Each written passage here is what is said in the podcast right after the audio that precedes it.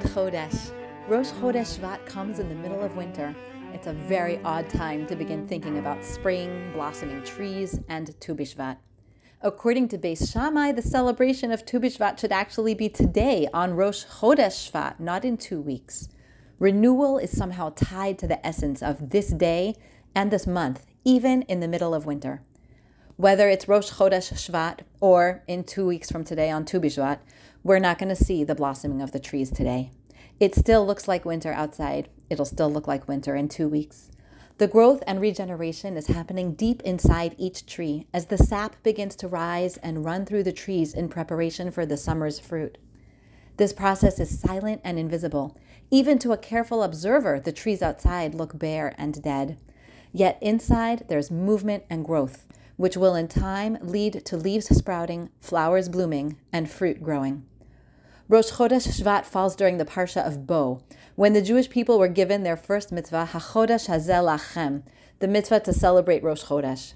Rosh Chodesh is very similar to Tu B'Shvat in that we also celebrate the moon before it's visible and full, just like celebrating the trees when they're still bare.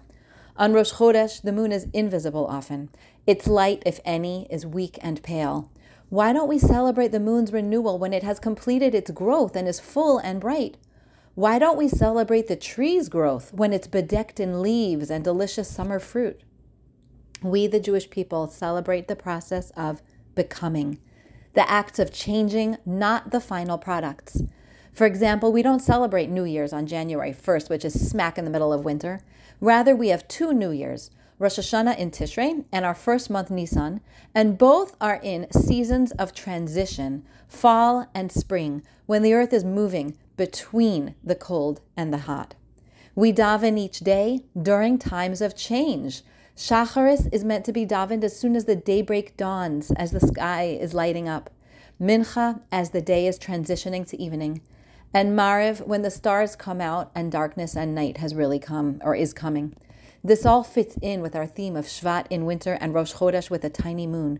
We recognize and celebrate the process of growing, of becoming, of changing. Even more than that, we know that just like the moon on Rosh Chodesh and just like the sap on the trees in Shvat, real change is often invisible.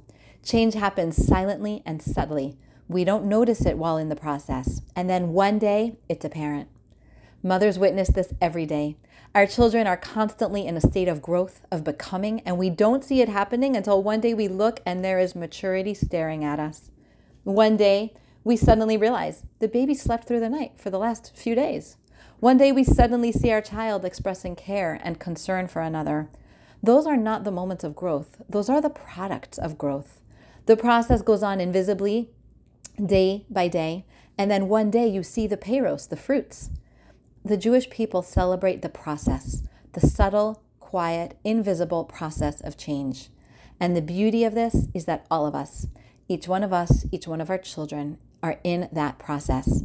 Each one of us is in the middle of growing and becoming. We don't know where we'll end up, and we don't know when we'll see the fruits of our efforts, but we know we're working on developing day by day. Shvat is a time to appreciate the process of growth. It's okay if we have not yet achieved a goal we are aiming for. It is okay if our child has not hit their milestone or achieved what we think they should have achieved yet. What matters is that we're still on the journey. It's Rosh Chodesh Shvat and it's cold. But inside, where no one can see, we are all growing. Our kids are all growing. And that is worthy of celebration. Have a wonderful Rosh Chodesh.